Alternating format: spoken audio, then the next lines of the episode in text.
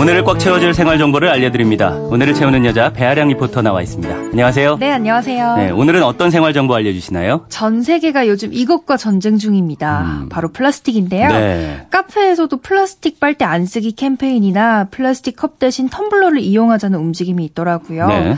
근데 플라스틱보다 무서운 게 미세 플라스틱이에요. 음. 미세 플라스틱이란 말 그대로 지름 오 밀리미터 이하의 미세한 플라스틱 알갱이인데요. 네. 이게 워낙 작다 보니까 하수구 거름망에서 분리가 잘 안 되고 바다로 쉽게 흘러나가게 돼요. 그렇겠네요. 바다 오염은 물론이고 플랑크톤이 미세 플라스틱을 먹이로 오인해서 섭취하거든요. 네.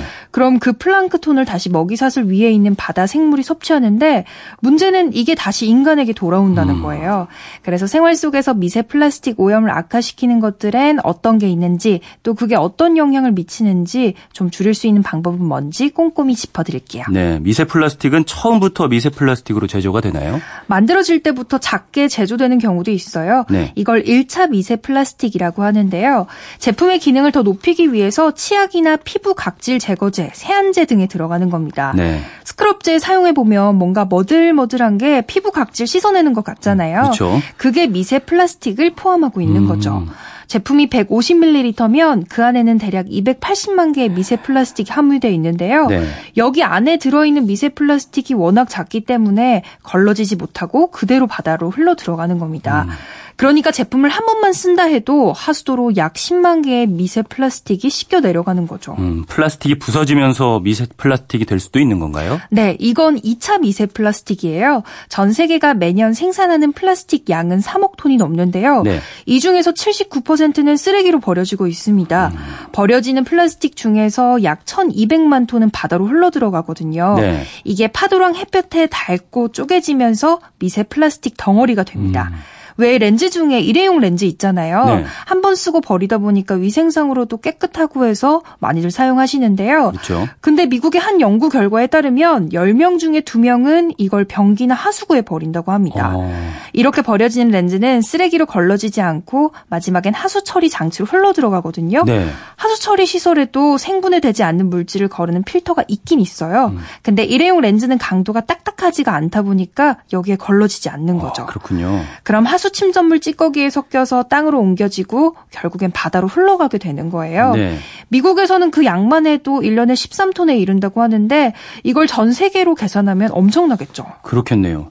이게 당연히 인체에 안 좋은 영향을 끼치지 않을까요? 어떤 영향을 미치나요? 맞아요. 먼지에도 미세먼지가 있고 초미세먼지가 있잖아요. 그렇죠. 그것처럼 미세 플라스틱도 파도와 태양빛에 달아서 더 잘게 부서지는데요.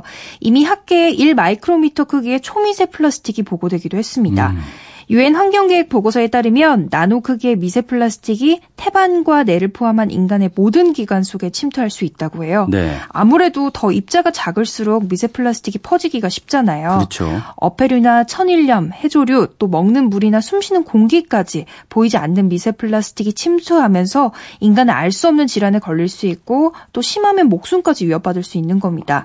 그러니까 인간이 버린 쓰레기가 부메랑처럼 다시 인간에게 돌아가는 거죠. 네. 이거 그것과 관련된 관련 규제는 없습니까? 그리고 또 생활 속에서 미세 플라스틱 줄일 수 있는 것들이 있다면 뭐가 있을까요? 제가 식품의약품안전처에 여쭤봤더니 우리나라는 미세 플라스틱이 들어간 치약은 작년 오월부터 사용이 금지됐다고 하고요. 네. 또 작년 칠월에는 화장품 안전 기준 등에 관한 규정을 개정하면서 미세 플라스틱이 들어간 화장품은 만들거나 수입할 수 없도록 규정하고 있다고 합니다. 음. 그래서 미세 플라스틱 대체할 물질을 찾기 위해서 농촌진흥청 배연구소에서는 배에서 추출한 거친 느낌의 석세포를 활용하는 방안을 찾았어요. 배석세포를 이용해서 각질 제거용 화장품과 치약을 개발했고요. 지금 상품화가 진행 중이라고 합니다. 예. 우리도 미세 플라스틱 줄이는 노력을 해야겠죠. 그렇죠. 너무나 당연한 얘기지만 미세 플라스틱 줄이기 위해서 제일 중요한 건 일회용품과 플라스틱 사용을 줄이는 거예요. 음식물 쓰레기 버리실 때 비닐보다는 통에 담아서 버리시고요. 좀 귀찮더라도 그 통 세척해 주시는 게 좋아요. 네. 또 플라스틱 빨대 말고 요즘 스테인리스 빨대 있잖아요. 네. 그거 사용해 주시면 계속 재사용할 수 있기 때문에 환경에 도움이 되죠. 또 수세미에도 미세 플라스틱이 포함돼 있거든요. 음. 설거지할 때마다 다 흘러가니까 천연 소재의 수세미 사용해 주시는 게 더 훨씬 더 좋습니다. 그렇겠군요. 이 미세 플라스틱 지금까지 모르고 흘려보냈던 건 그렇다 쳐도 이제부터라도 생활 속에서 줄여나가야겠네요. 인간에게 다시 돌아오고 또 무엇보다 지구가 플라스틱으로 많이 힘들어하니까 말이죠.